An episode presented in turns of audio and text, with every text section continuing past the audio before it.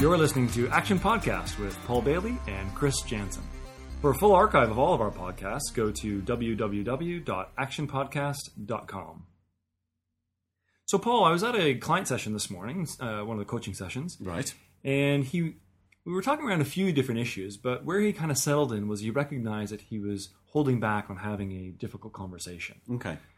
And actually, as I was sitting there listening to him uh, after the session, I was reflecting on it seems to be a bit of a recurring theme with a lot of my clients lately that there's something that they've been avoiding. It's like that proverbial, I suppose, elephant in the room. Yeah, that phrase really resonates with me quite a lot, especially with my clients as well. I think it's um, I think it's not just clients. I think it's pretty much everybody has an elephant in the room that they've been avoiding for some time because it's just too painful. It's too big. It's too frightening, and yet they put too many spikes on it. They've given it too many reasons why that's something they can't deal with right now. Yeah, and I think you touch on really the core of it is that there are there are times where we avoid something for a prolonged period of time. Yeah. and a lot of you know there's there's probably three or four common reasons why people do avoid something that's big and important you know i think i think um, one of them is the difference between the facts and the stories Yes. is there are certain facts you know maybe that person that you know for example the difficult conversation is maybe that maybe the, there isn't a great relationship there Yeah. and but the story the person says is that that is going to be confrontational that is going to be very very uncomfortable it might might escalate into an argument or they may end up getting fired because of it so they stack all these negative consequences that might come up and accept that as the truth Yes. and forget that it's a story that they're telling themselves Yeah. What are, what are some of the other common reasons that people hold back from doing something Well, that, I mean, that's a brilliant one. I, the, the number of times I've spoken with a client and asked them, what what is it that's stopping them from doing a certain thing? What, why are they avoiding it? And the, the the story that they play out, it's like they've already lived through it already, and the result was awful. yes Um, and so by helping them talk through a scenario where it's, it, it went well and working out which ones are real, which ones are false. Another trick that I quite often ask them to do is tell me whose voice it is that's actually relaying the story. Because quite often, those voices those damn voices those damn voices, quite often it's, it's like a parent right and it's actually a parent's voice that's saying, "You can't do that because you'll fail. You'll fall over. Right. They'll be really horrible to you, and you'll cry." right And and it's actually it's not their own voice that's saying it. It's a parent. It's a it's a friend. It's a partner. It's somebody else that's actually con- putting those concerns on them rather than themselves, which I'd always find fascinating. Yeah, you know, it is. It's amazing what what happens when we don't necessarily pay attention to it. Yeah, exactly. Um, and I think I think also the other thing that happens when people try to avoid something is again related to the stories, but what I've consistently seen, and I've seen it in my own life, the the longer, the more time that you delay Yeah. taking action on this or facing up to this challenge, is the bigger and fatter and uglier that the story gets. Yes. And what I've definitely seen, and uh, I had a client actually who, again, back to difficult conversations, was was leading a team, and some of the relationships weren't ideal for what what she wanted. But what she found, what we started work on, was as soon as she found herself hesitating to, to have a conversation, Okay. she used that as a bit of a positive trigger to say that's the tr- that's the signal that I actually need to face this conversation now Yes. knowing that the longer I wait, the longer I put it off, that just makes it more and more of a hurdle to overcome.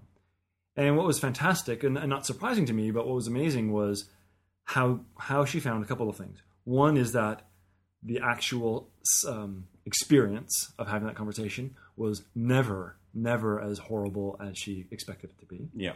In fact, it was quite easy and straightforward, and she felt fantastic afterwards. hmm And she found that the more that she practiced and the more that she used that as a, as a positive signal to say, now's the time for me to act, not step back, that um,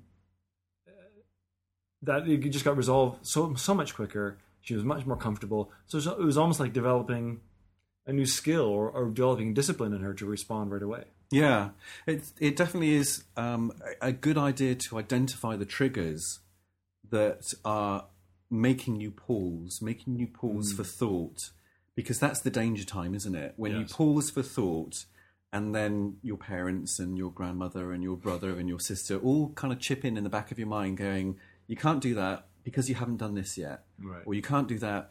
Because you're going to fail anyway, so there's no point in trying. Right. And so all those, it's exactly that pause for thought that is going to trip you up. It's going to be your moment of, of disaster when you're going to put in, in all these reasons, these caveats, these barriers, as you mentioned, that will stop you from from going to that point where actually, if it's a conversation, chances are you're pretty good at talking already. You've been doing it all your life, so just rely on your instincts that you aren't going to make a complete idiot of yourself. You're actually going to do pretty good, and if you're honest and upfront and lay down exactly what it is you're, you're trying to get over to the other person, chances are they're going to give you that opportunity to do it and will give you a break, even if you do make a little bit of a mistake. Yeah, definitely. And I think the thing for the listener who's, you know, uh, we would encourage you to, as you're listening to this, is thinking about what what's something in your life, what's maybe the elephant in your room Yeah.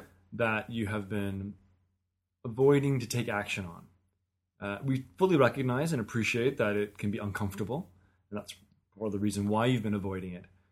But we've always seen, Paul, both Paul and I have consistently seen with our clients and with ourselves that when we start to face the elephants, that, as I say, it's not nearly as bad as you make it out to be.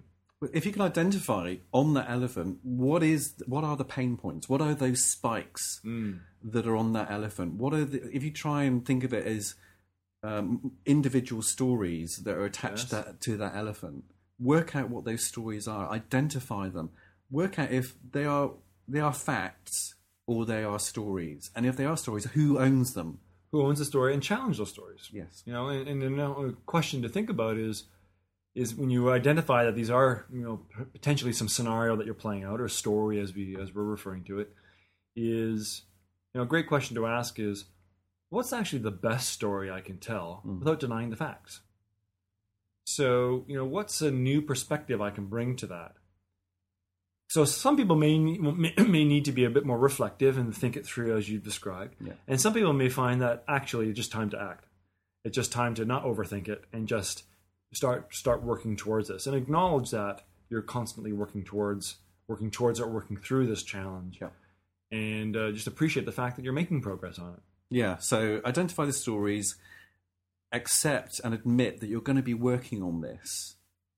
And um, what else would you think would be a, a great? I mean, at the moment, what we're talking about here, really, I guess, is changing the challenge level of the elephant.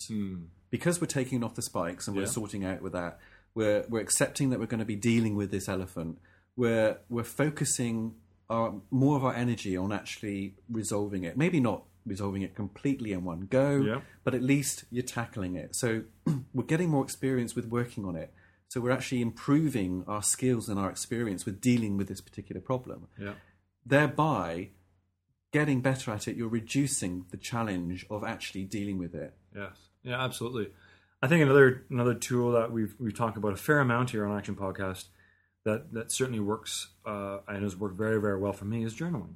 Yes. And it doesn't have to be a formal journaling, but if you're facing a challenge, as it, because all these stories exist in our head, sometimes when you write down on paper what those stories are, what the facts are, what the real situation is, when you actually are really authentically honest with yourself on why you're holding back, and you actually write that out, when you see the words on paper, sometimes that that usually does two things. One, it really dissipates, uh, mitigates the negative emotion that's that's really clinging on to this Yeah.